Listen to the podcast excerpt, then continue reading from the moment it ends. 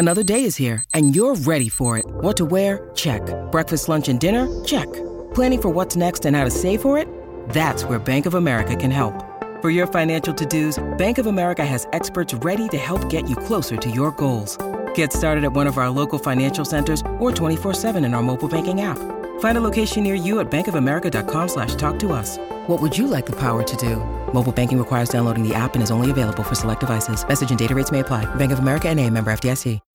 When you need mealtime inspiration, it's worth shopping Kroger, where you'll find over 30,000 mouthwatering choices that excite your inner foodie. And no matter what tasty choice you make, you'll enjoy our everyday low prices, plus extra ways to save, like digital coupons worth over $600 each week. You can also save up to $1 off per gallon at the pump with fuel points. More savings and more inspiring flavors make shopping Kroger worth it every time. Kroger, fresh for everyone. Fuel restrictions apply.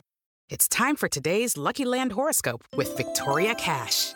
Life's gotten mundane, so shake up the daily routine and be adventurous with a trip to Lucky Land. You know what they say your chance to win starts with a spin.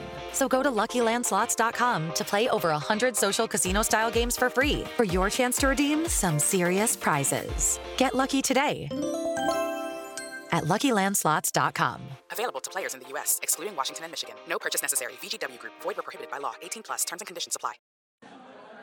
Hello and welcome to the second episode of this brand new podcast we're doing, Brighton Rock, with me, Russell Guyver, and you, Peter Marsh. yes, Peter. Hello. How are you doing? Not too bad, yeah. Good? Yourself? Yeah, yeah, yeah, not too bad. Recovered from last week's episode, all right? Just about. Excellent. Took me until today. Well, there we go. For, so anyone that has been listening um, will know that we were talking last week about season in review so far, the decade as it's gone, and various other things. What I noticed we didn't say last week was to explain our name, Brighton Rock. You probably guessed half of it already.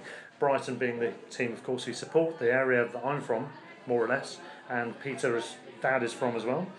But in terms of um, the name itself, Brighton Rock, well, you've got Brighton Rock, the book, and subsequently film, which I thought were brilliant. You haven't read those yet, have you, Peter? Sadly not, no. You've got to check them out, they're great. So there's that in its own right as a tribute, but also we thought Brighton Rock works in two ways in terms of the football team. We could be rocking, as in doing really well, or we could be rocking, as in really wobbling and doing badly. So I thought it fits quite nicely, just to explain that one. Uh, second thing we wanted to say was. Um, the thing about uh, Potterball, you said you weren't going to mention Potterball and you didn't like the expression. You've mentioned it a number of times last week. Oh dear, you've let yourself down, Peter, haven't you? I'm very ashamed of myself. I think once I, once it was opened, you know, once Potterball was kind of like mentioned, I was couldn't stop it myself after a while. but you know, it's not too bad. With the help of a few drinks. um, and on the subject of Brighton Rock, I was thinking, really, um, naming decades. We always had the we had the Roaring Twenties hundred years ago. I think we should change it to the Rocking Twenties. What do you think? In, Great idea. In tribute to our new podcast. Definitely, I think well, that our new podcast should be the yeah the Yeah. name of the, the podcast of the decade. Definitely, and maybe the Albion can rock in the way we want them to, and not the other way. Champions League winners. Who knows? mm, okay, steady on there, fella. Got ten years, you know. it could happen. It could happen. Anyway, so that, that's that's us, and uh, we wanted to talk also about one of the subjects that came up last week. We were talking about the decade in view, and look at uh, our highlights, and we were talking about the players of the year. Humbly apologetic to any fans of Leonardo Ulloa out there. Who's that man? From Argentina, we forgot who he was. Uh, we didn't mention him at all. I don't know why that oversight occurred. does prove that we were doing it live though. Exactly. Because Thinking we'd on have had, spot. we'd have literally otherwise had him on the top of the list almost. Exactly. He'd certainly have made our squad. So honorary mention to him. In fact, we're, we're adding him into the squad. I don't know who we're kicking out. So Sam I think Ashley Barnes was up there, wasn't Barnes- he, last Barnes might week? be up Yeah, there, he can go on yeah. a bench. Yeah, yeah. Barnes is on the bench. Although Sorry. Ulloa Murray may be the most immobile strike force of all time, possibly. Possibly. I like an immobile strike Yeah. force once in a while, but there we go. anyway, um, subjects today. We're obviously going to talk about the game that's just occurred at the weekend, the Everton match. Um, Peter's shaking his head. He doesn't want to talk about that. Um, admittedly, he didn't see the game, so that's part of the reason. But uh, yeah, we'll have a have a brief chat about that, and then we're going to talk about a few other issues. Um, so starting with Everton, obviously a one 0 defeat. Yet again, we've failed to get a victory there. Although technically our best result there in the Premier League. Yeah, that's true. We're narrowing it down, aren't we? bit by bit. Eventually, in like five years' time, we might get a nil-nil draw. Yeah, a slender, a slender defeat. I'll take that right now. As long as we get the draw next year and the win two years later. Anyway, um, so yeah, we've had a couple of draws there before, and that's the best we've done. Again, we've lost three years in a row now there in the Premier League. Disappointing. I mean, you didn't see the game. I watched it just on the stream, actually. I, I couldn't get to the game. I mean, overall summary was I thought we, we, we were quite poor. We didn't play very well. Um, That's pretty much what I've read online. and That's what there was no real. The Yeah. stats back that up as well. We didn't really turn up. Yeah, yeah. I mean, in essence, I think that was that was it. We, we were struggling a bit with, um, I think, getting into the game, getting um, really getting a, a chance to impose ourselves on the opposition. They were clearly out to prove a point after a bad week. There's been a lot of criticism of that performance that Everton had against um, Liverpool's um, uh, adolescents, whatever I want to call them. Um, but ultimately, they had made quite a good inroad, I think, in the last few weeks. So that was more of an anomaly, and I think it was uh, something that they were just spurred them back into action really last weekend. I thought they were going to come out and give a performance, and they did. Um, they look good, they look decent. Looked pretty similar to the last time we played them, to be honest, very similar to that. And that was the only game I think this season, the, the home game with Everton, where we've got more points than we deserved. Yeah, So- I completely agree yeah. there. We kind of we were not looking at getting anything until the penalty, and Yeah. I mean, but you've got to look at as well at Everton's team and the amount of money they've spent on their team, and you know, with the fact that people are moaning online and other Yeah. areas about losing to Everton. Yeah. it's like they've been Premier League top flight for the second longest of all teams, I think, and they've Yeah. they've got you know forty million pound players, and Hmm. you know it's They're a good team. There- Yeah, there's a number of teams like that who you they've look massively at. underachieved Yeah, overall. yeah. You can you could look at West Ham to a degree. You can certainly look at Everton. You can look at um, Arsenal, obviously, and teams like that that have not, not been doing well. Well, Villa, considering money they spent in the summer, yeah, they yeah. spent like 125 And- million in the summer, yeah. didn't they, or something? underachievement is prevalent in the Premier League because getting all those components right isn't easy. You can have a good squad and you Yeah. still have to make them work well. Um, contrary to that, normally Sean Dyche would be the antithesis of that, although he's not doing so well this season now. Yeah. Eddie Howe the same, but um, more on that later.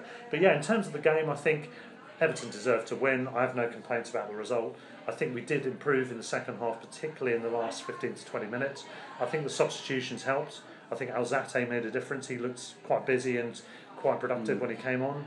Um, I think Trossard had a pretty poor first half and the beginning of second half.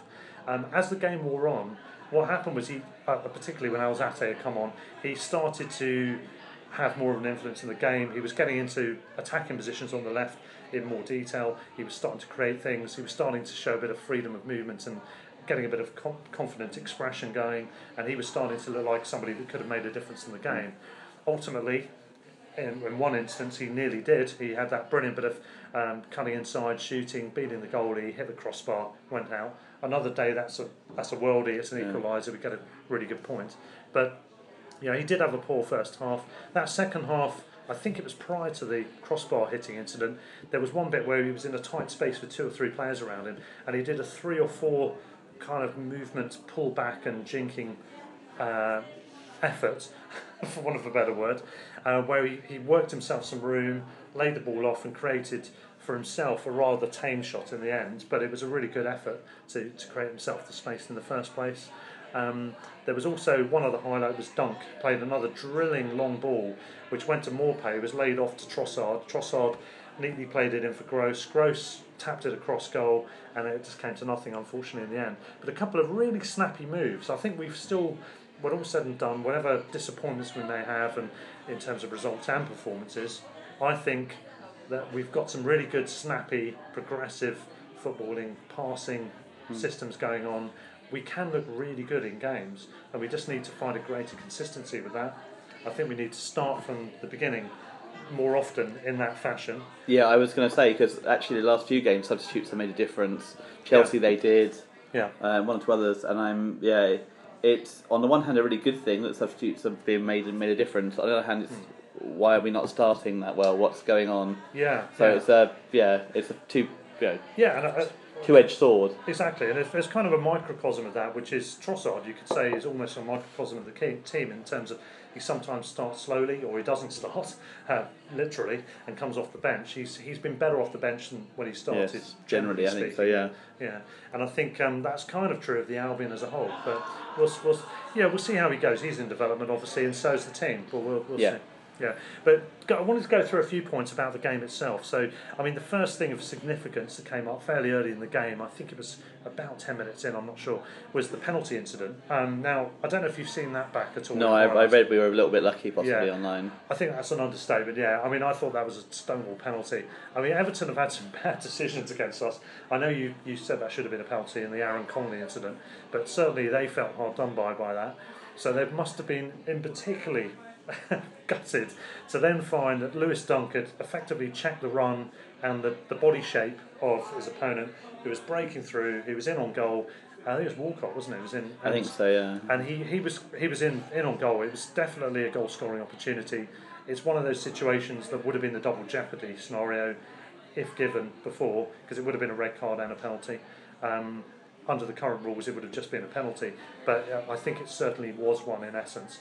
He, he affected the run of the player. We complained about Montoya at Palace. This was a more pronounced version of the same thing, albeit it was you know, affecting his upper body rather than his, his foot, but still the same basic principle. That was a clear cut penalty for me. They should have got it.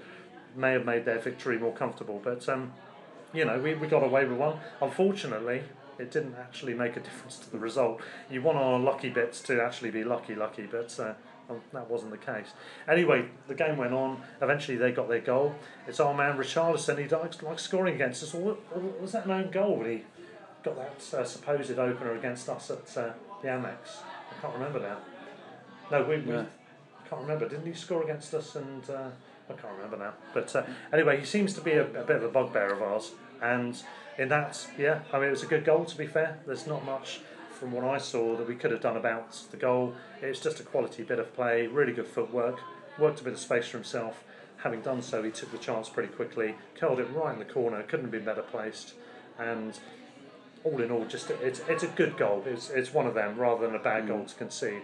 You could, looking back at it, I think argue that Adam Webster potentially could have been slightly quicker, slightly sharper in the uptake to try and close a bit of the space off for where he shot the ball. But I think that would be quite harsh to say that. Really, it was difficult. He didn't really expect it to be so well placed, and no complaints really. Definitely a legitimate goal as well. So that was one 0 uh, the second half, as I mentioned earlier, we improved, which is great. Trossard certainly got better as the game wore on. I think Duffy had a good game in general. I think he was he was pretty decent. Um, Webster has come in for a lot of criticism recently. I thought he was quite decent in this game. There was a couple of mistakes, but they weren't too critical. Um, as I said, I don't think you can blame him for the goal. And um, he looked like he gained a little bit more confidence. I'm not sure if other people would agree with that, but he, he looked a little bit more comfortable in that game. And Dunk, um, apart from that penalty incident, which he should have been conceding a penalty there. Um, apart from that, he had a solid game. He had that drilled long ball that I mentioned, which could easily have been part of a really good goal. Uh, he was solid enough, I suppose. Um, not too bad. Um, we had the disallowed goal, of course. I think that was the correct decision, unlike the um, the penalty incident. Um, it was a handball. It just hit the, the very upper part of his arm, almost up to shoulder. It did make the difference. It was the telling factor in the ball going over the line. Um, Which is a big difference to the rules at the moment, that they've changed the rules so that any handball, whether accidental or on purpose, that leads to a goal is a, yeah, a handball. it. Whereas defensively, there's slightly different rules around it. And Yeah, I mean, he he certainly looked um, he, he looked pretty disappointed. He looked a bit incredulous about the decision, but ultimately, I think it was the right decision. Um, there was a very, was it, was it West Ham Sheffield United? There was a very controversial handball disallowed goal yeah, at the weekend as well. Yeah. no, kind of Yeah, the West Ham one was one of those ones where, it's Declan Rice that uh, the, the ball came across, it ricocheted onto his arm, which was not up in an unnatural position, and he ultimately it just nudged off his arm in the way that it could have just nudged off his body and torso, and it wouldn't have made a difference. Um, in essence and in spirit, I think that should have been a goal. Under the rules, though, I think they got it right. Yeah. I do, I do get why they've changed it for attackers and not defenders. On the other hand, though, is it any different if you have a goal st- uh, ball struck at goal and you block it like with, with your Yeah. hands against your side than if you score as a result of it? I mean, it's still the same effect that it's one goal off. You Yeah. know, in effect, so I don't, I don't really agree necessarily that it's, Goal you either should have it the same situation for both. I would say. Yeah, I mean, goal concessions for a team are just a bigger thing from their point of view as goals scored for the opposition. Yeah. And So if I block it with my hands Yeah. t- close to my chest, it's no it's, it, it's it's as much advantage to me defensively as it is if I if I score as a result of it. Yeah, the other yeah. end. That's right, because you, you hear about goal saving saves from, from, Yeah. from goalkeepers, and you know it's seen as they if they've won a point or something like that, and ultimately the same thing's happening. If someone Yeah. gains an advantage from a defensive handball, they're able to then clear it. Nothing's done, and what could have been in some cases a certain goal is uh, prevented. So yeah, but you know I, I think it was the right decision to disallow that. Um, Everton still got what they deserved from the match, so that, that's that. But I was pleased. At least we, you know, we did improve in the second half overall. Um, the only other thing to mention really on the game is the man of the match. I mean, for me, giving man of the matches out, it tends to be traditional if you're at a game uh, or if you're chatting and a thing like this to, to just give man of the match to your best player. But for me, I'm, I'm actually going to buck that trend. I think I'm just going to go with the man of the match. And I do think on this occasion that does go to an Everton player. I think Bernard, who has been a bit flaky in recent weeks, was certainly back on form. He was running a lot of what went on in midfield. There was a lot of through balls, there was a lot of initiatives, a lot of turns, creation of space, uh, reverse passes. He- was the driving force in midfield, and- and most of what was good about Everton's forward play came through him. And I think I would give him the man of the match. I don't think there was a standout for Brighton anyway, so I don't feel there's anybody from Brighton's point of view that I would give it to. I think Duffy, if anybody, if you you know, putting a gun to my head, I'd probably say he had a fairly solid game in general. Um, other players only had a good half, so but Bernard was was the man of the moment overall. So um, you know, I think that was that was that was fair, enough overall. We move on. You know, at least we've got now a set of games coming up, which we'll talk about later in preview, um, where we hopefully we can we can pick up points where we've uh, we've missed out in recent weeks. So we'll we'll see how that goes. uh, but anything? Um, I mean, I, I didn't really read much of the press post match. Did you hear anything? No, a lot of the bit the bits I read similarly backed up what you were saying. Basically, yeah. Yeah, Bernard was the one who ran the show basically, and Yeah, yeah. yeah, we were we were probably fortunate if anything to lose one 0 rather Yeah. than slightly more. Yeah, I think in summary, I'll just say that I think we need to learn to dictate earlier and more often in games a little bit more than we're doing. I'm still Yeah. positive about Potter and uh, and Potterball Peter.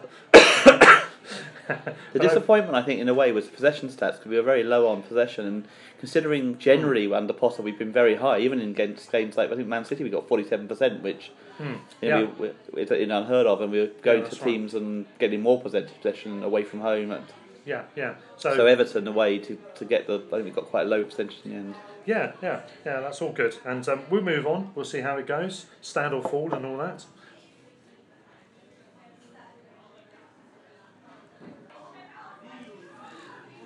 Well, next on the agenda, we wanted to talk about the transfer roundup. We're going to do this each week during the transfer window. Don't you love a January transfer window, Peter? It's amazing. I can't wait for it to slam shut. can you? anyway, um, it's getting a bit cold. That's why. um, yeah, you've got to get got to get the um, the heating in, haven't you? Um, right, so we've we've had a few things come up this week and in the last few days. And first of all, this week we've been hearing, and this is the the newest of the items on the agenda. Hwang Hee-chan, I think he's called, from Salzburg. Um, he's been linked with us. Um, this has come from Raphael Honigstein, Raffi Honigstein, who's a um, sort of renowned European football expert. Uh, he's a German guy, so he, he particularly focuses on Germany and, and Austria. This guy is in Salzburg in Austria. Um, he's going to be 24 later this month. He's 100. He's 1.77 meters tall, which I think we were discussing is just under six foot. Is yeah, that right? probably five eleven. Yeah. Five eleven, something like that. He scored six goals in twenty four this season, which in the Austrian league maybe isn't that impressive. But he's also um, he's also been responsible for seven assists. Early days maybe as well. Um, I'm presuming you haven't heard of him. I'm not. Yeah, I've, up until today, I'd not really heard of. him. I've not seen much of the European stuff this season, so I've Yeah, not. yeah. I can't say I know him well. Obviously, he's been from a little bit of reading I've done earlier. He's, he's been playing alongside obviously Haaland, who's gone Yeah. to uh, Uh, Dortmund, Dortmund, Dortmund, yeah. and uh, Maritimo, who Maritimo. Mir- Minamino. Minamino, Minamino, that's it. Yeah, he's- he's in Maritime's Austin a- Powers, Maritimo is a team in like Portugal, so isn't it? Yeah. Uh, Minamino, who's, a, who's obviously of Liverpool, Yeah, but yeah. a very bargain price. Yeah.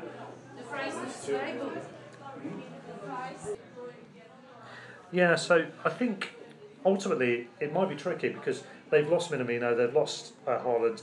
They probably don't want to lose third star. I assume he's up to a certain point a star in the team. in this window. Uh, that would be quite tough going for them. If you were a Salzburg fan, you'd be pretty gutted with that, wouldn't you? Um, so I don't know if we'll get him now. There is talk of possibly getting him and then loaning him back, which would be better than nothing if we think he's good enough for, for the future. It's a lot of money to spend, though, judging by the amount they're talking about to loan back. I mean, Yeah. it's, it's comfortably. It's, What was it, uh, 27 mil 27 to a million, yeah. So comfortably our transfer record to loan back for the season would be. Hmm. I would question the logic of that, to be honest. Yeah, I think so too. Yeah. Um, I mean, so I, I'm not sure if that would happen. If it does happen, how it would happen. But I think There's also rumours of Wolves and Leicester being interested, so I've that's like. right. Yeah. Apparently, we've been tracking them for a while. So have Wolves, so have Leicester, and I think Everton as well. In fact, um, it seems that us and Wolves are more advanced in our interests and our uh, our thinking on this matter from what's being said in the press. But And We'll Wolves see. have just uh, sent back their Italian striker Cutrone Yeah, to yeah, Fiorentina, I think. It's gone. sold back, so hasn't he? Yeah. um, that So- could be obviously they've got the money from that. So Yeah, yeah. So we'll, we'll see what happens on that one. Interesting. I don't know much about him. I've seen Salzburg play, but I can't really remember. I remember Minamino and Haaland standing out. I guess in a way that's maybe not a good sign, but I didn't notice him as much. But yeah. apparently he scored a goal against Van Dijk against Liverpool. So when Oh, they that's beat not Van bad. Dijk. Yeah, especially Yeah. with us still to play him. But anyway, we'll, we'll see what happens on that one. So that's that's one that's uh, just come up recently in the last day or two. Uh, the second one in the opposite direction is the rumours of Dunk potentially going out. Obviously, through the years, we've had loads of rumours of Dunk potentially going out. Um, he's a Chelsea fan through and through. Uh, he's probably a Brighton fan as well, due to his association in the way that a lot of players are if they stay with clubs for a long time, and he is a local boy. But ultimately, he's got an affiliation with Chelsea. Apparently, they're interested. He apparently models his game on, on John Terry. What do you think? Is there is this going to happen, and is it going to happen in this window, Peter? What do you think? It's a very tough one, isn't it? It's uh, I mean, if Chelsea came in with an offer, we can't refuse. I I uh, would. It's an in, the debate is interesting because whether Chelsea would want Dunk when they've got the offer on the option on Ake Yeah. is an, it's a surprise because Ake I think is forty million they've got the offer on yeah, for him, right. and I think it would take at least that to get Dunk. Now Ake is three years younger than Dunk. I think I looked up earlier. He's like twenty four and Dunk's twenty seven. Yeah, I think that's right. I think So Dunk's from there, 28, actually. he's 28 now, so Yeah. so four years younger potentially. Yeah. Um, so they have to rate Dunk quite a lot higher than Ake potentially pay. I mean, I, I would say probably given the Maguire situation in the summer and how much we pay for Webster, we'd be looking for towards 50 million probably. Hmm.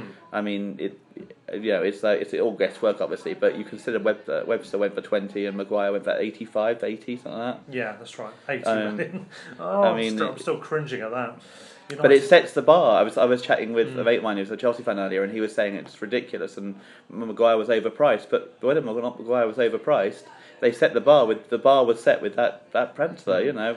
Yeah, and to, to be fair, Woodward did spend a few months negotiating the deal down from 80 million to 80 million. Yeah. So it's important to do that. Just, yeah, that's done, a key done- part of his job. He's done well. He's played the long game. You know, it yeah, worked out well. and Leicester lost out massively. I mean, they've not got a replacement at all. Yeah, I do love Söyüncü. who's definitely not better than Maguire. Oh, he's a great player. I mean, Maguire. I think his um, his stats. He's still got more completed passes than Dunk. I think, but apart from that, I think Dunk stacks up pretty favourably to him, Yeah. which says it all. I mean. For me, as an Albion fan, I would say I wouldn't want to sell him for less than sixty million. If we're talking realistically, I think forty million is too low. Um, somewhere I agree, I in think between is probably the realistic I mean, I think the idea of any of our players going for 40 million is ludicrous, but Yeah. probably given the market and given he's an English centre half, Yeah, yeah. Then who knows? Speaking of which, 40 million is the figure that I believe was mentioned somewhere in the press. Napoli apparently interested in Neal Maupay for 40 million, who we paid about 20 million for, broadly speaking. Doubling our money in six months on a player who scored seven Premier League goals. I like Morpay, but that's phenomenal, isn't it? It is, but we any- we've got to replace him. I think Yeah, is the answer. Where you you got to look Yeah. at it there. I mean, it's yes, it's forty million, but it's forty million putting our Premier League status at risk. Yeah, exactly. Because we leave ourselves with Connolly, who has been in and out quite a lot recently with knocks and issues, and Murray as our two forwards. Yeah, yeah. So I don't. In a way, you could argue it's like ridiculous money, but it's also. Our main player. Hmm. Yeah. Similar reasons why Palace won't sell Zaha. You know, for all the fact that if someone offered fifty million, it's crazy money. Yeah. That would lead them massively at risk of relegation. So I mean, that's why they want 70 allegedly. Yeah, and I mean for Palace, you'd think even even hang dogging around the pitch for the rest of the season, they'd probably get some productive Yeah. benefit out of keeping But he did nothing against us for 70 minutes, and then suddenly from Still nowhere won scores. on the point. Yeah, yeah. So- and unfortunately, that is the that's the issue. He can still do it for them. Yeah. I think they would grind it out till the summer, personally. But I hope they sell him before then because um, that would be nice. More chance of us finishing above them. And what about Dunk?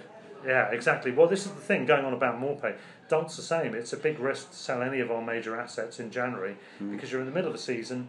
Uh, it upsets the apple cart. It has potential risk value in terms of uh, if you can get a suitable enough replacement in or if you've got enough backup already in place. As you look at it, we've got a little bit of an injury issue. Byrne, unfortunately, now, albeit he was playing at left back, is ultimately a centre back. He's been injured, he's out for a number of weeks.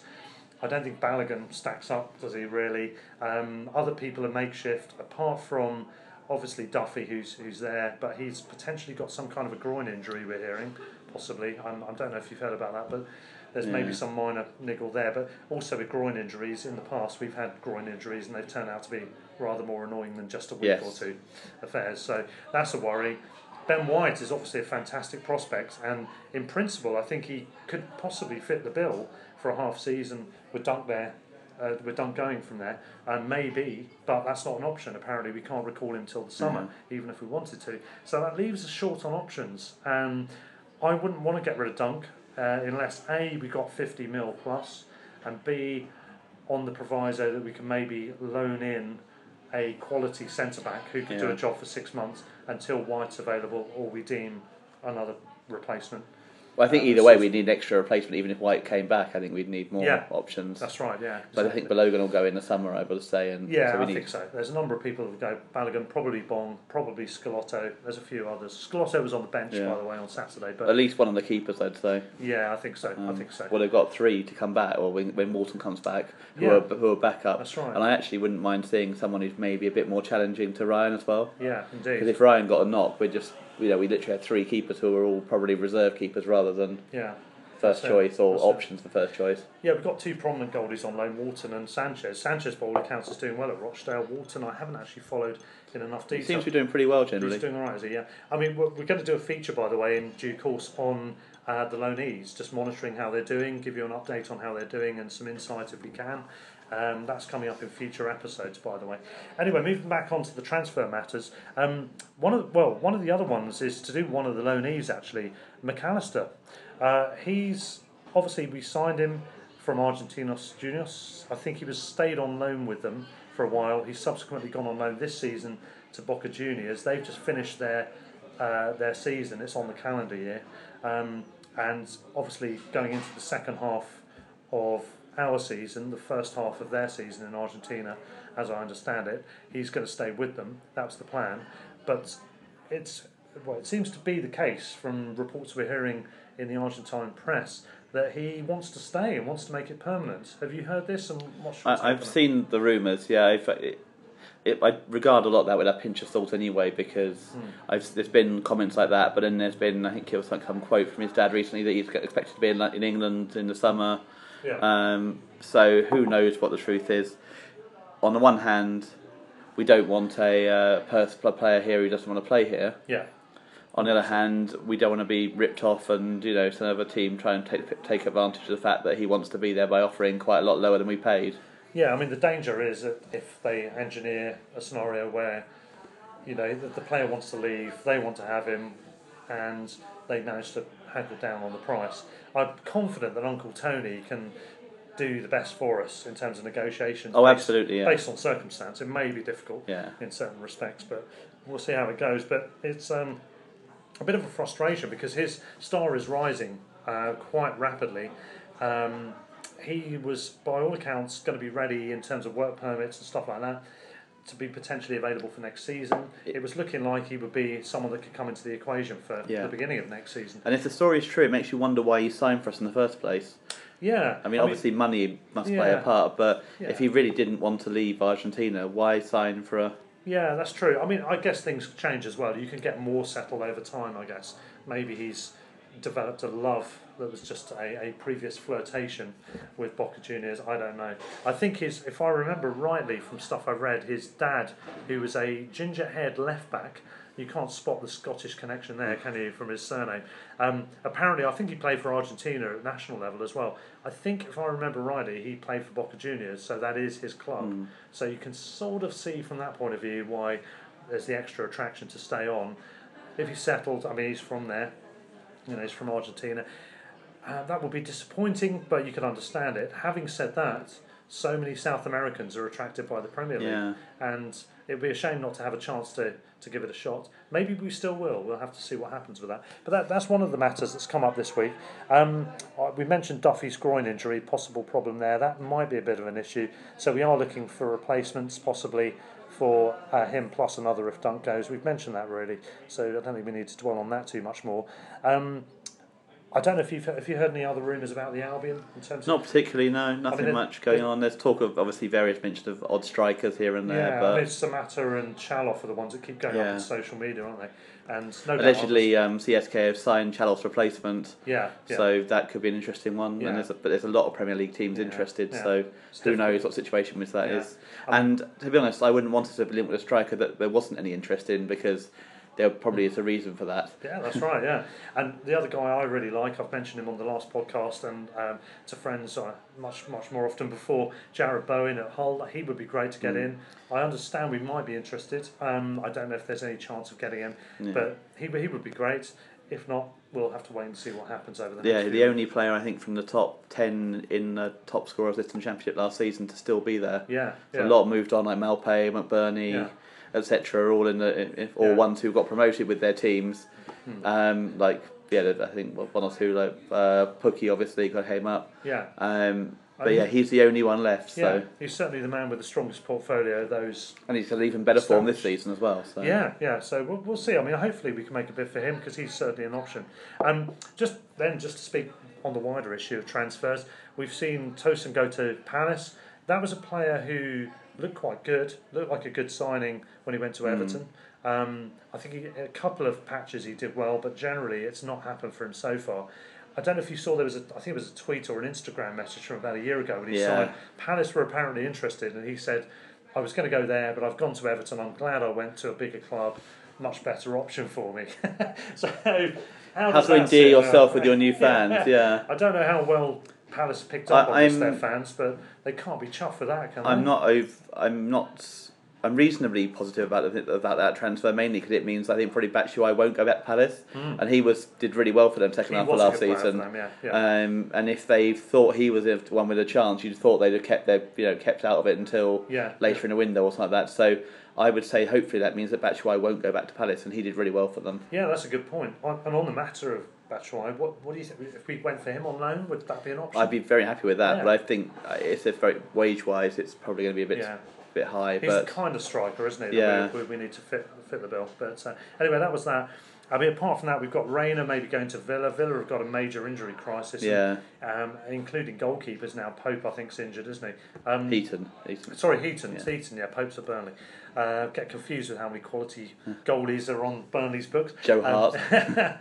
um, yeah, Heaton's injured. They've got a load of other injuries as well, I think. But Reina, would that be a good move? I mean, I- you can't have been impressed with sitting in on the six-one thrashing. Yeah, well, the key if he signs, and I think it sounds like it's quite likely. I imagine he'll start at the weekend because they looked uh, their keeper was at fault for at least two of the goals. I Yeah. thought yesterday. Yeah. Looked, I know they should have been, been, been beaten at the near post a couple of times. Certainly the first goal, I think Mahrez beat him at the near post, and there was one other as well, at least. So I would I would say that there's a fair chance. Who knows with Reina? I mean, he's he's 37. He's brilliant for Liverpool for a long time, and he's obviously done okay in Italy generally. But Yeah. he's he's 37 something like that now. So how how good he'll be. No doubt he'll be amazing at the weekend if he comes in and Of course, yeah. have a ma- and then, and then it'll be terrible against after that. Heaton though is one I'm not upset that we're not missing out on playing against because that Burnley game last year he kept them in it when we should have been well ahead and then we ended up losing three one. Yeah, and was- he's done it before for Burnley as well. He's he's a he's a brilliant keeper Heaton. So I'm not disappointed he's out to be honest. Yeah, yeah. I mean, it's, it's a bit, bit bit of a shame, really, isn't it? That, um, but with Villa, they're a funny team, aren't they? They've got a um, obviously a high profile as a club. They've come back in the league. There's a perception automatically they're going to do better than they should do because they're a big club in the media, at least. I don't think that's the case. I think they're a poor team, but they have flourishes here and there. They have got some good players in there. They spent an awful lot of money. Yeah, and but they do look like one of the big candidates to go down. Yeah. I mean, to me, they they They've lost McGinn and they've lost Heaton, who are their best players. Yeah, I mean, it- It's been a massive blow for them, Yeah. hasn't it? They've really struggled since then. Certainly, based on our game up there, that uh, Grealish looked the only really good player on that team. Yeah, He did- there was yeah. no one else really who looked a threat. Yeah. And for half an hour, he didn't look a threat until we had until Mooy was sent off. So. I'd say that they look very strong candidates. They've they spent a lot of money in the summer, but they, they felt like they bought individuals like Fulham did last season. It felt a lot like they bought individuals, and they also had quite a lot of loan players. They spent quite a lot of money on, like Mings, like on others, who had to spend quite a lot of money on bringing in. So actually, their spend on new players wasn't that big compared to what they, they needed. It was, and it was noticeable yesterday, given the, given their striker issues with um, Wesley being out for the rest of the season. They started up front with El Ghazi and Grealish, neither of whom are strikers. Yeah, yeah, and that's a big issue. Yeah. Uh, I mean, I've never seen a penalty less well celebrated. It is very difficult, isn't it? I mean, if, if you're a Villa fan, you'll probably. Uh, some of them are quite brash, but I think in general, I think you'd be quite nervous still, wouldn't Yeah, you? I agree. Because you could see definitely shades of Fulham from last year. I mean, they, they had the same problem. They had a lot of loanees and they had a lot of players that they needed to change around. Yeah. And you can't afford to do that. Whereas in contrast, you look at Sheffield United. Absolutely. And they've they've got, I think, a style that's more simulatable. That's probably not a word, but never mind. Uh, to the Premier League than Norwich's. Norwich has got a good attacking style. They're one of the best teams, definitely in the division, and it's entertaining. But that's the sort of team that can get taken Yeah. apart more And often. they also weren't helped by a lot of defensive injuries Yeah, for quite a while. They've had quite Yeah. a lot of players Yeah. out Whereas defensively. Sheffield United had that nous about them. They've got that organisational Yeah. element, which is more or less the stronghold of I know team. Liverpool's record is ridiculous, but Sheffield Wilder must be a strong, the strongest candidate manager of the season. I mean, for Yeah. overachievement, Yeah. and Liverpool have won, lot, what dropped two points all Yeah. season, which is I'd say a, they've a great record. proportionally they've done equally well. Actually, they're both amazing. And probably Klopp will stories. win it, but Yeah, you can't. I mean, so Yeah. far he's got. Um, we've, we've can't do much more than win all but one game and draw that away. To Yeah, and arguably uh, they should have won that game as well. But yeah, so that's that's one thing that we'll we'll see, and obviously we'll we'll look over the course of time on potential relegation candidates. Mm. Hopefully, as a casual glance over our shoulder rather than as a worry. But we'll see how it goes over time. See how things And transpire. I think the next couple of weeks we'll have more to talk about transfer window wise as well. There's going yeah, to be a, exactly. Yeah. that's going to take off. I would say probably Yeah. at some So- point. And indeed, over the next few weeks, we'll talk transfers week by week. Um, once the transfer window's over, we're going to talk on other matters as well. I want to talk about the big debate. We're going to have uh, maybe a subject most weeks where we'll talk about something, whether it be racism and homophobia in football, whether it be about the rules, how good or bad they are, and a lot of them aren't great, whether it be about um, whatever other elements. Um, we'll go into those details later as time goes on, but certainly we're going to focus on the transfer period over these next couple of weeks as we continue through January. And in January, we've got some winnable games. Now we've got those tough band of fixtures out of the way, and Everton, which I think was a tricky game as well. We've got that out of the way. We've now got two matches before our next podcast uh, Villa at home and Bournemouth away. Um, one of them is the chance to avoid an unlikely and unjustified double being done over us, because I think we probably should have got something out of Villa, even with 10 men.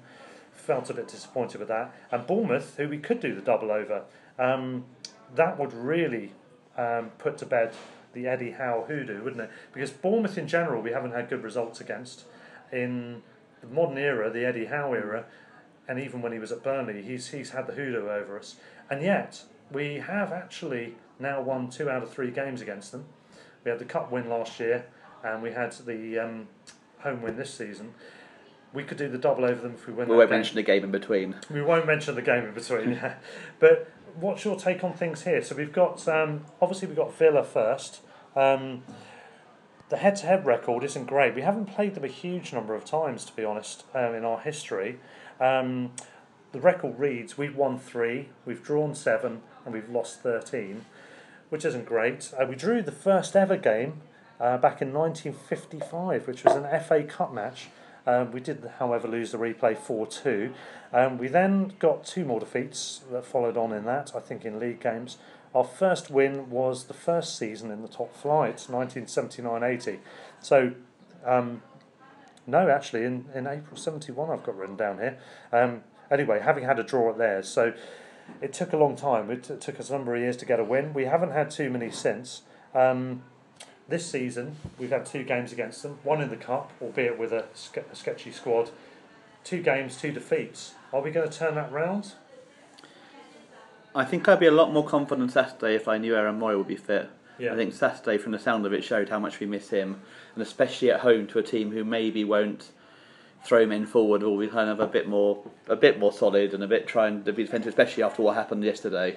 Yeah, yeah, I would say that Aaron Mooy is a very, very crucial part of that team. He's the one who will unlock them. For half an hour up there, he was the best player on the pitch by a distance. Yeah, Until yeah. he got sent off, obviously, which slightly Yeah. dampened the, yeah, yeah. the impact. And whatever the rights or wrongs of that, you know, that did make a difference to the game, didn't it? But I thought for half an hour up, up at their place, we were a better team by a long way. They barely got out of their half. We had all the ball. Hmm. We got a goal. We had other chances. Connolly had a one on one with the keeper, which he arguably should have scored. If he had done with t- 11 against 11 and 2 0 up, suddenly different game. And, Hmm. you know, we had a real, you know, real chance of winning that. So, one, one thing that people haven't mentioned, and I keep I keep um, championing the cause of this, um, there was the disallowed goal for Villa before they got their actual equaliser. Um, that's been contentious. People were saying that was soft over protection of goalies. You, I think, if I remember rightly, thought it was a foul on the goalie. I, the minute I saw it on a replay, and even live, I thought it looked Yeah. like he got up with his arm Yeah. a bit. I think I'm trying to be as impartial as I can, Yeah. but I do think that probably was the case for me as well. You can't raise your as much as it seems harsh. You can't jump with Yeah. the keeper and raise your arm. You look at some of the ridiculously soft fouls when people just literally jump with the keeper hmm. And are, are given as free kicks. Hmm. Yeah. And then you look at that and you see Wesley did jump with his arm up, and you can't do that. Yeah, yeah. So that that was one thing. The other thing that I was going to say that um, I, I champion the cause of is in the run up to the goal they did score. The um, I think it was the equaliser. Uh, was it the winner? I can't remember now. There was a foul on Connolly in the Villa half um, that nobody seemed to pick up on.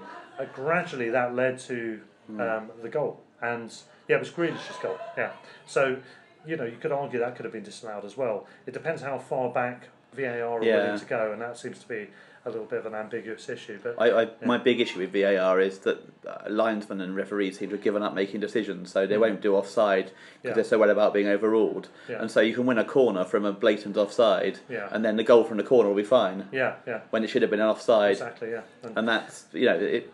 I mean the.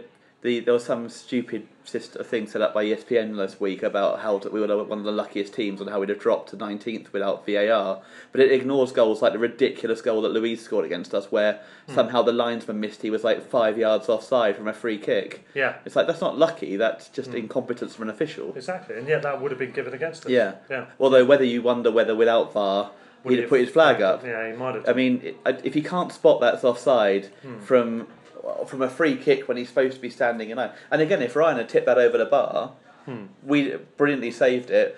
When he, we then conceded from the corner, we'd have conceded a goal, yeah, that's right. even though Luis was five yards offside when he when he had the shot. Yeah, yeah. And uh, it seems to me referees and linesmen have almost given up decisions, making decisions, and just left it to VAR, Hmm. which means that if something doesn't happen, but then it happens afterwards, it's yeah. Yeah, there's an issue there, isn't there? There's something Yeah. definitely not right, which Yeah. needs to be. Similar happened in Sheffield United as well. There was a goal that was massively offside, Oh, yeah. but was disallowed, and it's like people say we're lucky. It's like, well, no, it was five yards offside. it's not lucky. Yeah, it's it's frustration, isn't it? Yeah. But uh, but that, there we go. But I do think, looking at the game, I thought Villa looked quite a poor side, and they yes they got into it once they we had the ten men and got Even into- then, we had chances. Montoya, I remember missing a yeah really good chance, mm. like six yards out, when he when he just kind of poked it straight to the keeper. yeah yeah. But having said that they're not that impressive a team, we can't afford to lose three in a row against them. We're at home to them. We need to get some points on the board. I've been happy with the balance of things this season. I do think we, we could look at the games that we played this season Burnley at home, West Ham at home, Southampton at home, Newcastle away.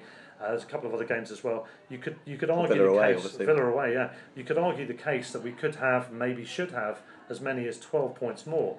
If we had twelve points more, we'd be on thirty six points. If you halve that, let's say for fairness, and say we've got we should have got th- six points more than we did, um, we'd be on thirty, which would be level with Tottenham, two behind a very um, s- surprisingly good Sheffield United points tally. That would have us halfway safe already, well more than halfway safe. We'd be almost safe. Um, we, as I said, Everton's the only game where I feel that we've got points we didn't deserve. Um, that's all well and good, and I'm happy with where we are. I'm happy with the way we're playing. The points tally's still fine, 24 from 22, isn't it? However, we do need to make the next five, six games count. Yeah. The rest of the games in January, which we've never won a Premier League game in, and February, Yeah. we need to get points on the board. Don't we? We've We've got, got very winnable games. Four huge games against. I mean, there's only six teams below us, and we're playing four of them in the next four games. Yeah, that's I mean, I don't think there's any anyone would suggest that that's not an absolutely crucial Yeah, period of the yeah, season. yeah. You know, it's uh, Yeah. yeah. I heard rumours as well. Um, in terms of we got Villa on Saturday, but after that we got Bournemouth on Tuesday away. Rumours are Eddie Howe potentially could get sacked if he's had poor results in both the weekend game and our game. Um, that would be quite delightful for a number It of would, people. it would be very ironic, wouldn't it? Yeah, after our terrible record against him, and he's Yeah. he's always been a little bit smug, Eddie Howe. I'm not a Smart Eddie. not not a big big fan Yeah. of him, should we say? But um, but you can't question the job he's done there, and this is their first really. I think Yeah. we touched on it last week. It's their first really big trouble. They've been the the first time they've really been in big trouble. They've normally, if they've dropped a little bit, they've had a couple of wins and they pulled away, and they've never really. That team haven't really got used to struggling at the bottom and to fighting Yeah, relegation, yeah. Which is a bad thing. That's the test, isn't it? Yeah, Yeah. because now they're in a position they're not used to being. And in. they also don't play a style of play that suits suits- relegation fighting. You know, they play a style of play that suits a lot of teams coming to you. Yeah, yeah. I mean, the the issue Bournemouth have is what do they do if they get rid of Howe? Because yes, you could bring a Sam Allardyce in there, and but their team is not built for him to come in and solidify it and get them one 0 wins. It's not a team that can do that probably, hmm. or if it, it will take some work anyway. Yeah, I think that's a massively important point, and I, I really think they might go down this year. I mean, looking at it, you've got to look and think Norwich. I think Villa maybe. I think possibly uh, teams like Newcastle would get dragged Yeah. into it. Uh, I think Burnley, I think. Burnley could do. Yeah. Again, it's similar to Eddie Howe at um, Bournemouth, Yeah. isn't it? Although their style is more suited to, to sta- yeah, correct, exactly, yeah. But they, but those two managers, Howe and and and Dyche, who've been in the same situations for almost exactly the same amount of time, because Dyche. Yes, they swapped, Howe, didn't they? Yeah. yeah. Well, they swapped, yeah, um, more or less. Not swapped, yeah, but you know more what I or less, more or less. Um, those those two are both seen as just um, you know fixtures in the Premier League who just do a good solid job, and now they've been called into question through Yeah. results. It'll be interesting to see what happens. And the the big one that's really kind of worried teams, I think, recently is the form of Watford. Who, Yeah. I mean, I must admit, I was I thought it was a bit of a random decision to bring in Pearson, but he's you can't argue with how he's turned them round. I mean, he's got them playing really well. Yeah. They stuffed Bournemouth away yesterday. Could have been more from what I heard. Quick, quick word on Southampton on that matter as well. Yeah. I think I'm, I'm not a massive fan of Southampton. I don't mind them, but there, there, there's a bit of a thing, isn't there, with the coastal rivals. But um, Hasenhüttl, I do like. I think he's a really he seems a decent guy. He's certainly a good manager, and you've, you've got to hand it to him. I mean, they're on 28 points now. They're hmm. looking pretty comfortable for survival, I would say. Yeah, they're halfway and they there. avenged the nine 0 Yeah, they've avenged. I mean, they've done pretty well since the nine 0 barring one or two results. They've they've turned it And it, it is a lesson sometimes that you don't necessarily need to sack the manager to Yeah, turn things yeah. around. And I think if they did sack Eddie Howe at Bournemouth, I think it would be harsh. The job he's done, the bravado with which he's gone about it, even in the promotion season, he put out strong squads, went on cup runs. I don't know if you remember, I think they went to the FA Cup quarter final or League Cup quarter final Mm. Yeah, the year they got promoted. So they really were ballsy.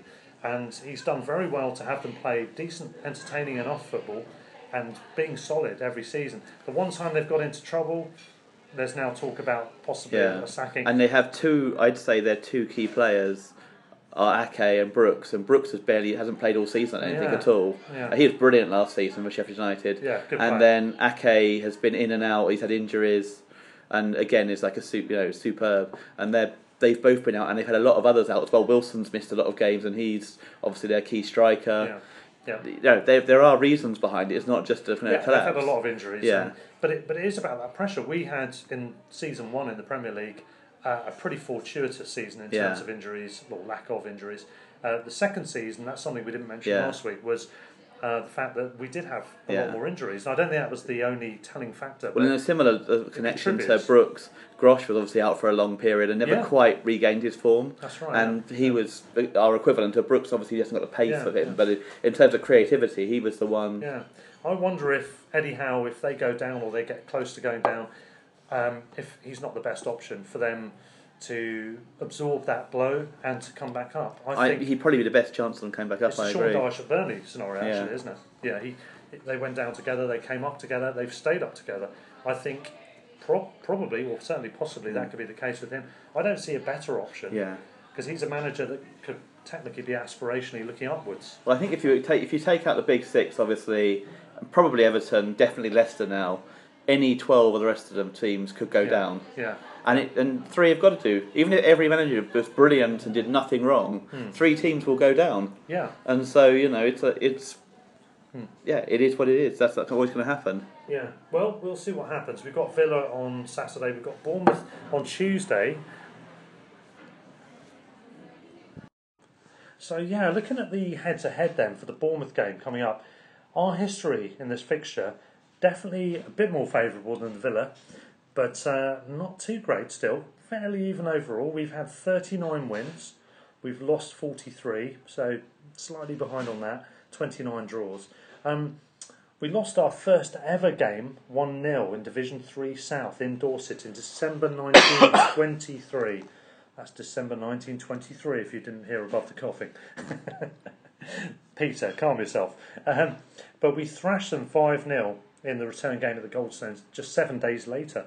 So mixed fortunes right from the beginning, to be honest. Um, well, despite the debacle of last season's, well, collapse, wasn't it, at the Amex? It was, yeah. Um, it was an equally galling 6 1 home drubbing back in February 1949 that we, well, matched that deficit. However, we do in fact hold the record, um, the record win, which was a 6 0 win, well, an annihilation to be honest, at the Goldstone in April 1934. Do you remember that, Peter? I do. I, I thought we were very lucky actually. Yeah, they they hit the bar six times, and Absolutely, I mean, yeah. I think VAR would have allowed all six of our goals. They're- so they're pretty you know, good, I yeah. think yeah, it was Who, it was. was, pretty who was manager? Roy Hodgson back then probably was, wasn't it? I was I was thinking more. It might have been uh, Sam Allardyce actually, Oh, it could have been, couldn't he? He's been around for years. or years. Adam Pardew. dinosaur stuff. Yeah, um, they of course back in those days, in those all of those games, um, Bournemouth were not AFC Bournemouth. They were Bournemouth and Boscombe FC. They were Um, so embarrassed by that defeat they changed their name. yeah, well, you can't blame them. Can you? um, they changed the name out of interest, if anyone wants to know, in around about 1970. So it was fairly I recent. didn't realise it was that long, that short time ago. Because Bournemouth and Boscombe does sound a little bit Ryman Division Mm. One, doesn't it? Really, to A bit like Brighton and Hove. yeah, exactly. say no more. Say no more. So anyway, that was that. Um, so um, our fortunes against them are quite mixed this season. We've had obviously the one win. We can do the double over them, which will be the first time in quite a while. We, if we do win, given the cup game as well, that would be three wins in four. Are we going to do that? Do you think? It's a difficult one. I think I don't know. I think I don't know who's back for Bournemouth. Who's likely to be back in that time? If it's the team that turned up at the Goldstone, not the Goldstone, at the Amex, Same slip of the tongue there. um, Uh, it could well be that we we can get a result. I'd probably take a draw from that. I'd, I'd be hoping to beat Villa, obviously at home. If we do that, I think I'd probably take a draw at Bournemouth just to stop them winning. So you'd have the four points from two. Yeah, and then if we could get a similar from the next two, Yeah. that would really help us. And Just going to say that. or even three for the next two if we lose to one of the, well, I think West Ham probably aren't going to go down. So if we were to lose there and beat Yeah, Watford, yeah. then I think we'd be reasonably well placed to stay up. But as it stands at the moment, it's a it's a big period coming up the next four games. Yeah, it's and going to be crucial, isn't it? It's a defining period. I mean, the two ends of that are you know 24 points from 26 hmm. games with a difficult run coming up, or 36 points from 26 games from Yeah. you know, and obviously they're two extremes on that run, Yeah, but either either one would be Yeah. huge in terms of. Yeah, I think I think if we end up in the thirties after that sequence, I think we'll be okay. But we'll, we'll see how it goes. Yeah, yeah. Anyway, moving on just to the final points. Um, quick summary of a few things that have been going on in the football world in general over the last uh, few days. A um, couple of notable points. First of all, um, well, we've we've had an issue that was covered by Football Focus actually about the betting issue.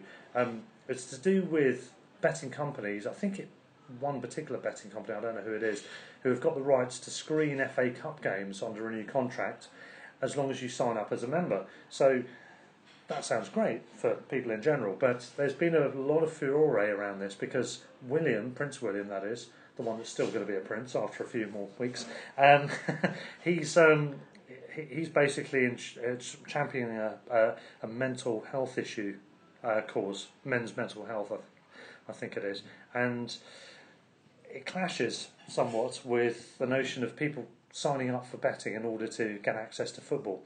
Is there an issue there, do you think? It's been a hot topic. I, I personally think it's a huge issue generally. I think the the fact that betting companies are allowed to sponsor sporting events is quite bad as well. Yeah. Um, you know, kind of the some of the biggest events. Um, snooker's been com-sponsored by, I think by cigarette by um, betting companies and other other events as well, and it's that's really wrong anyway. From, um, but I think it's certainly wrong that you should be encouraging people to sign up for a betting company by getting them to watch the FA Cup, Yeah. especially one of the institutions of British football. Yeah. You know, I mean, is there a wider issue here? Because apparently there's a stat that says, I think I read this right, that two thirds of um, English professional clubs are sponsored by betting companies. I don't know if that's true or not. Well, as in, have to check in not like main sponsor, but as in generally be at in some somewhere point. or other. Yeah, yeah. Yeah, I mean, does that is that not a, a wider issue as well? uh, yeah, I think it- that's probably equally. Does it familiarise and normalise betting a bit too much? Yeah, although you could argue equally that alcohol sponsoring sporting events is exactly as bad, Hmm. and cigarette companies sponsoring sporting events.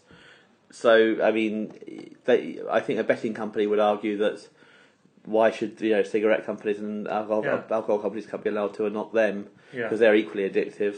Hmm. Um, but I do think you're taking it to a next step when you're saying that you have to sign up for a betting company if Hmm. you're going to do to watch something. With, with cigarette companies, though, I don't think that's the case anymore, is it? Aren't they? Oh, they, they've I got it. banned, yeah, alcohol is very prominent in Hmm. football, and is yeah.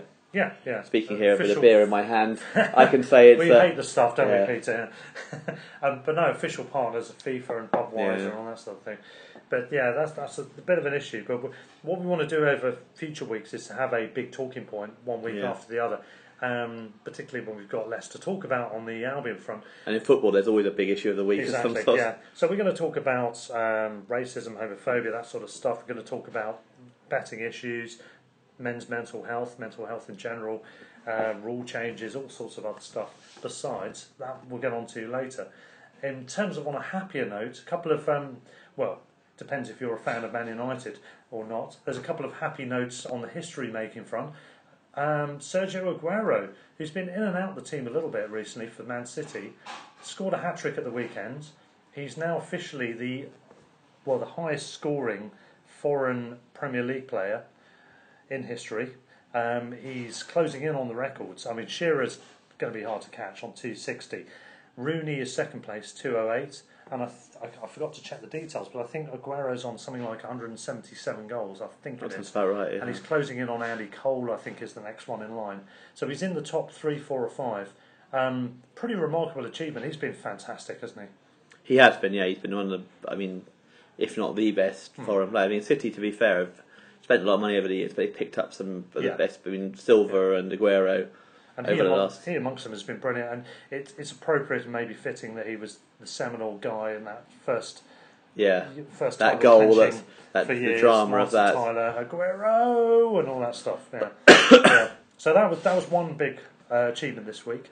Uh, the other one is that Liverpool have bypassed all other records in terms of, I think it's after 21 games, they've got 61 points, which is too short of a 100% record. The Man United draw being the exception for them. That's the best start after 21 games in, well, should we say, major European league Yeah, I history think the top five leagues. the top five Yeah. leagues. That's some achievement, isn't it? It's ridiculous. I mean, the irony is, you watched City yesterday, and I think on form they are still a better team than Liverpool. I think they're the better. They're the ones who dominate teams more. They, but Liverpool have just got results this year. They've they've had games where they've just don't deserve it. They've not been many thrashings. I mean, Leicester away is an exception, but really, I mean, they've had a lot of games where they could easily have not won or Yeah. Uh, or even lost. And they've just found And they've a way just to found a way. they? Yeah. And which, it's- which is the mark of champions. It's champions. in my champions, but it's not necessarily something you do so often Yeah. to do it. Yeah, and they do score. I mean, it's very resemblant to Man United's dominant era. Yeah. They do score a lot of goals in late periods of the game, including injury time. Um, I don't know if you call it clock time. It doesn't sound Yeah. right, does it? It doesn't sound as good as Fergie time. But essentially, it's about concentration, determination, motivation, physical fitness as well, of course. Yeah. Um, coaching, just the mentality is just right. And sometimes a bit, a little bit of luck as well. That Leicester home game, they got a very, very soft Yeah. penalty late on. That's right. Yeah. You know, Yeah. and they- they've had other games where they've had. I mean, there was a goal I think Firmino scored against Villa where it was not should have been disallowed and it was Yeah. disallowed. So it happens both ways. And I'm not necessarily. I don't think Liverpool particularly had the, the luck of VAR this season. I think it's just they've been better than everyone else in terms of consistency. Yeah. And But it- I think City had a better goal difference still, bizarrely, despite the fact do. they're a long way behind. Yeah, yeah. and yet it's going to be a procession to the title, isn't it? Yeah, it oh, could be a record early yeah. win as well. I mean, after Leicester lost at the weekend, they'll be, I think it's 17 points clear if they win their game in hand. Yeah, and I think having had their game rescheduled, the West Ham game, Liverpool, um, I think what that does is it sets up the possibility that if Liverpool keep winning games or drawing games, um, that that records the 49 game unbeaten run which Arsenal have, which included their invincible season, is um, is is I think it's either equalled or beaten on the day that Liverpool play Man City. Oh, that's an interesting one. If Because the Yeah, one they've matches, lost in yeah, yeah. almost two and it- years. and it's away, isn't it? Yeah, so they that, played them at home That's going to be a, massive, massive talking point The- if the- they've if they've kept the unbeaten. The interesting turnaround from that, that Liverpool game in hand as well is they're at West Ham, and that's hmm. the weekend that uh, the, the. Yeah. the midweek before we play West Ham. yeah, which is So that's a really us, it? positive, yeah. and on a Wednesday as well, so they've only got two and a bit, two and a half days, whatever, after that to recover. So yeah, which is fantastic. yeah, So couldn't course- have been better timing for us. Yeah, we'll see how that goes. Well, we're conscious we wanted to try and wrap it off within about an hour or so. We have just about done so. So, just to finish off, wanted to go through a couple of other bits before we finish. Um, a quick mention for Seagulls Over London. Last week we mentioned we're both on the committee for Seagulls Over London and we're big advocates of it. So, if you are living or working in London or you can get up to London and you're an Albion fan, or even someone with just some vague interest in the Albion, which probably means you won't be listening to this podcast, but anyway, um, we've got a meeting on the 30th of January with Paul Camillin from the club. He's going to be up chatting all things Albion. You're welcome to come along. £5 entry on the day, or £10 if you want to join for the whole of the rest of the season. So please come along to that. They'll be very welcome, wouldn't they, Peter? Absolutely. Excellent. Um, we also, uh, as we mentioned, we've got plans to talk about talking points um, and debates on hot topics. We're going to come into that in the course of time, so look out for that in future episodes. And we also want to have a regular update on transfers. Um, we've mentioned the stuff that's up to date for now. We'll see what happens beyond there. But stay tuned. We'll carry on chatting away if you carry on listening. We'll probably carry on chatting away if you don't listen, but there we go. and we bid you farewell. Stand or fall, up the Albion. Goodbye. Goodbye. Sports Social Podcast Network. Hey guys, it is Ryan. I'm not sure if you know this about me, but I'm a bit of a fun fanatic when I can. I like to work, but I like fun too. It's a thing. And now the truth is out there. I can tell you about my favorite place to have fun Chumba Casino. They have hundreds of social casino style games to choose from, with new games released each week. You can play for free anytime, anywhere. And each day brings a new chance to collect daily bonuses. So join me in the fun. Sign up now at chumbacasino.com. No purchase necessary. Group. Void were prohibited by law. See terms and conditions. 18 plus.